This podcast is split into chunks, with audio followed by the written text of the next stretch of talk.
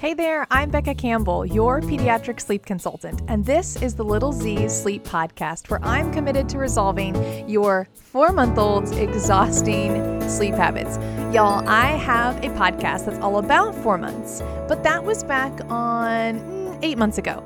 It's time for a refresher because since then I have worked with so many four month olds. I like to say the beginning of the year was the year of the four month old. Now I'm actually in the year, the or the end of the year of the two year old. So that's another podcast for another day. But you guys, I have gleaned so much wisdom, experience, and understanding just in this one year of working with countless four month olds. In fact, if you do want to count them, 40. Let's count 40 four month olds that I worked one on one with. And I want to really talk and work through some of the questions, the problems, but also share with you an exciting announcement I have about four month olds, and we'll get there. But first, I want to just obviously sympathize with you. Four months is tough. You're not a newborn but you're also, your baby's not ready for a full blown schedule and maybe not even ready to sleep through the night. And that's okay. Because what I want to really look at is teaching your four month old that now is the time to begin self soothing. So now is actually when we're going to be taking the pacifier away. Your baby definitely needs to be out of the swaddle, either in an arms free sleep sack or the Zipadee-Zip is a great transition.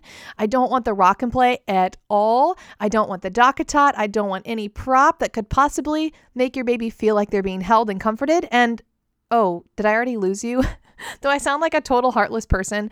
Promise you I'm not. I just know four month olds are tricky, but a four month old could very easily get accustomed to these props that worked great for newborn, but then things start to go downhill. I feel like you name it, I was tested. I worked with four month old twins who had to share a room with mom and dad. I worked with a four month old who was in a snoo. I worked with a four month old who had to sleep right next to mom because they were in a tiny New York apartment. I worked with a four month old who had her own room. I had a four month old who lived in Germany. You guys, I could go on and on and on. And it didn't really matter the location, the situation, what have you all of these four month olds needed to be sleeping through the night. And I actually want to focus on the props that typically all of them had. Feeding to sleep is the number one, and then motion is number two. These are the most prevalent props I see in four month olds. Feeding to sleep is something that is easy to do when you're a newborn, and you know what? It's going to happen because newborns are sleepy. But by four month old, I want to be teaching them that they have to have food for nourishment. Absolutely, food is for nourishment, not for sleep. We've got to focus on keeping baby awake so that they can break the habit of eating and sleep. I know, I know that's way easier said than done. I get it, and we'll talk about that.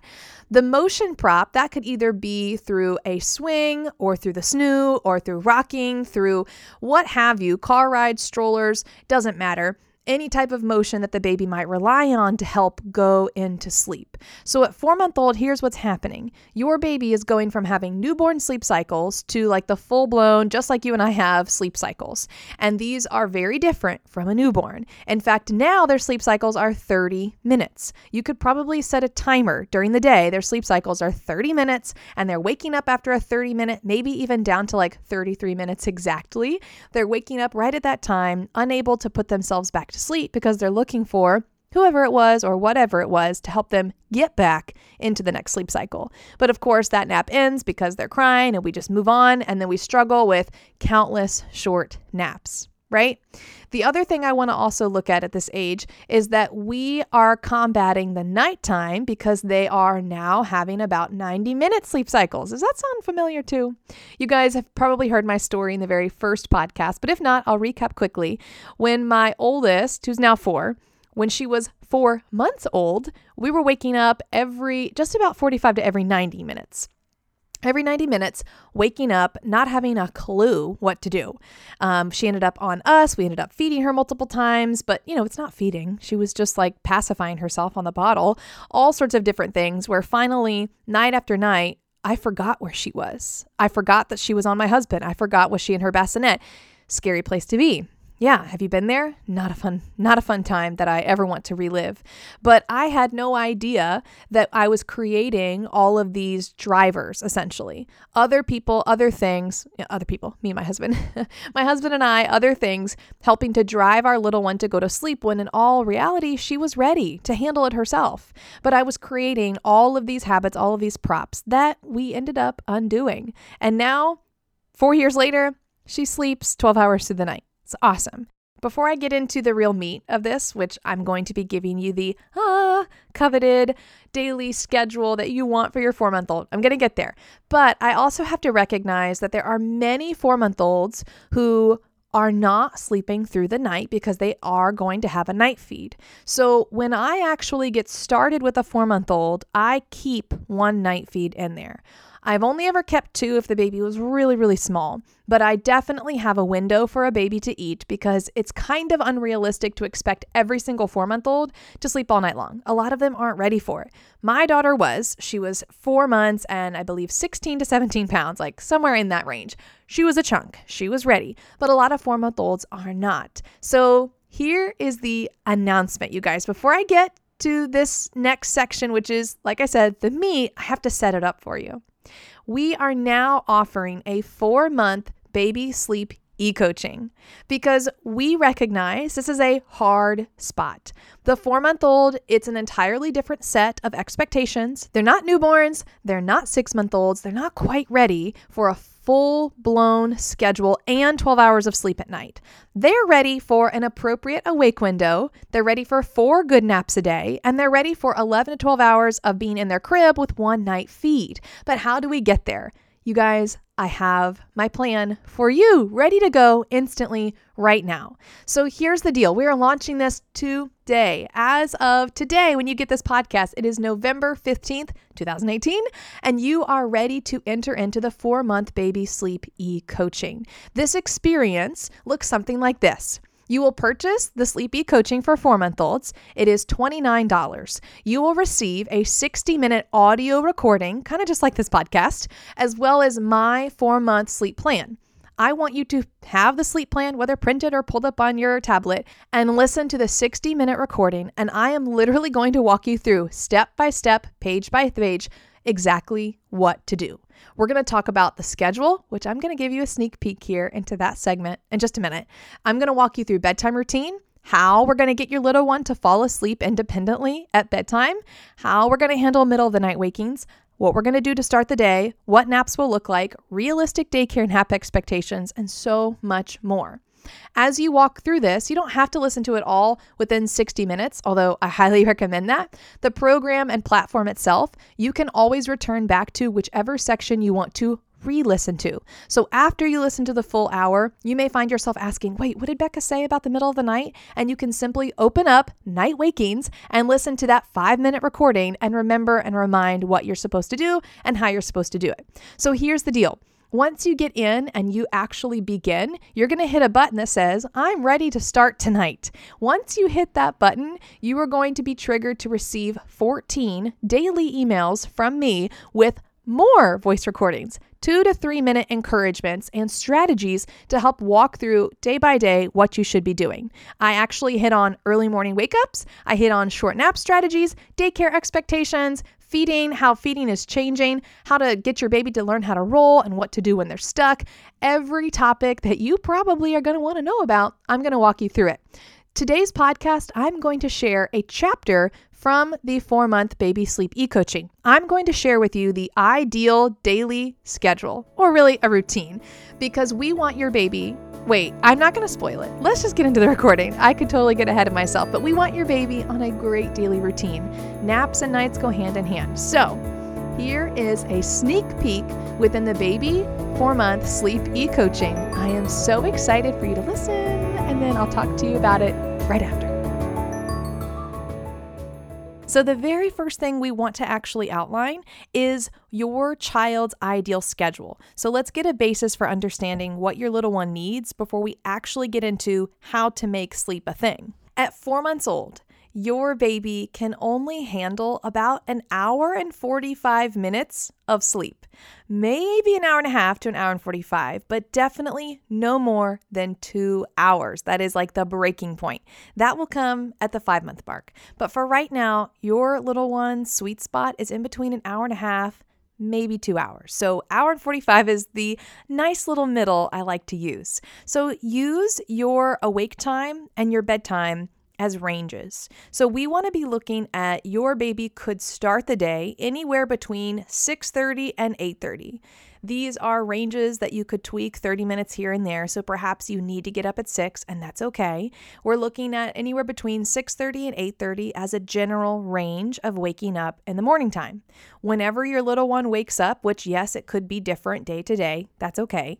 When they do get started for the day and you get them out of that crib, the first thing I want you to do is wait. We're going to get into more details later about this, but the first thing I need you to do is wait 10 minutes before you offer that first morning feed. Sometimes it even could be a little later, depending on when the night feed was. But when your baby wakes up, make a big deal it's time to start the day. Start your clock for the first nap and just wait a few minutes before you offer them food. Okay. So once they get up for the day, there we go. Start our time an hour and a half to an hour and 45 minutes. Later, they should be down in their crib for that first nap.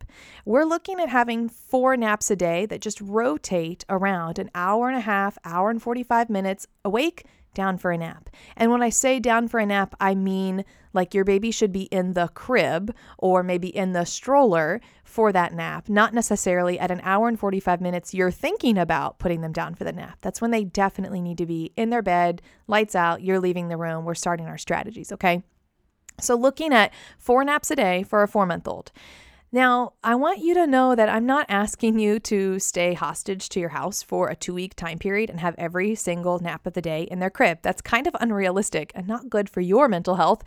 So, what I want you to look at is having two naps at home, two naps on the go. Sure, you can absolutely have more at home if you'd like, but I definitely find with families, if I say, hey, let's aim for 50% at home, 50% on the go, it's a lot more attainable. The first nap of the day is typically the best one and the easiest one. So I always like to give the encouragement to have like number one and number three at home. The Two and four, they can be on the go, and that's okay. When I say on the go, I mean in a baby carrier, you know, backpack or stroller, car seat. I'm actually not asking you to hold your baby for nap two and four. That may happen occasionally, you know, if life happens and you can't help it, but I'm not actively asking you to have naps on you for nap two and four because we're trying to teach your baby how to nap well, and that won't happen if we're nap offering naps on you. All right. So half of the naps at home, half of the naps on the go is okay. And all day long, we're rotating between an hour and a half, an hour and 45 minutes awake. All right, now you're down for a nap. Now you're up, hour and a half, hour and 45 minutes, down for a nap. Cycle through this pattern all day long. You will get a schedule eventually. So your eyes are still glued to the clock, very much so, for the next two months. By six months old, we are going to transition your little one to two naps a day, and those will be consistent the same time every day. But right now, they are developmentally not ready for a schedule. So we have to give them sleep every hour and a half, every hour and 45 minutes, okay? And as we go through this together in this two week process, you are going to track their sleep. And I want you to start to notice trends. I want you to start to notice that when your baby maybe accidentally stays awake for too long, that they fight going down for a nap. And that's why, because they were awake for too long. I can vividly remember keeping my oldest child awake for hours on end, wondering why she was so awake and alert and wasn't going down to sleep. Um, that's because she was exhausted. So there's definitely a lot to be said for an overtired baby is going to fight sleep and be a monster to be around. And I don't really have to tell you that. You already know. Okay, moving through the rest of our ideal schedule. Again, just like we have an okay time in the morning, a range between 6:30 and 8:30, bedtime is also a range. We're looking anywhere between 6:30 and 8:30 p.m. for that bedtime. Yes, you could give or take about 30 minutes here, but generally this is the sweet spot for the babies that I'm working with. So 6:30 to 8:30, either one of those times is fine. If your baby woke up for the day, let's say 6:30, I really don't want you to aim for an 8:30 p.m. bedtime because then they've been you know, having day for way longer than 12 hours, I'm really trying to establish about 11 to 12 hours of night, 11 to 12 hours of daytime. Okay. So let's make sure we kind of stick within those ranges so that as your baby does wean from those night feeds, they're able to have that full 11 to 12. So, what do you think? Do you feel like you're right in line? Have you been kind of working through this same daily expectation for your baby? That would be awesome if you are. I love that. Maybe you're just looking for those missing pieces, like how are we supposed to have better naps, Becca? And what do I do to create a better night's sleep? This is all within the plan. I cover every single aspect of it. So here's what you can do right now scroll down to the show notes, or if you're not even sure what show notes are, just go to littlezsleep.com slash four months. The number four months. Four months, go right now. You can hop into my four month baby sleepy coaching. Get started on this plan tonight. And I want you to be seeing the light at the end of the sleepless tunnel within three nights. Your expectation is that by the end of our two week program, your baby is in their crib for 11 to 12 hours and probably having one night feed. Those are the absolute expectations I would set up for my own clients who I work one on one with, and it's the same that I want to give to you. You are welcome to get started on that right now. I cannot wait to hear about your success. I get overwhelmed hearing your success stories through the comments on this podcast, through Instagram messages and emails. So I know that this is going to be an amazing turn of events for you. Well, this is your time. Let's get started. Meet me in Baby Sleepy Coaching for $29. You can start right now. I'm looking forward to that. Sweet dreams. See you next time.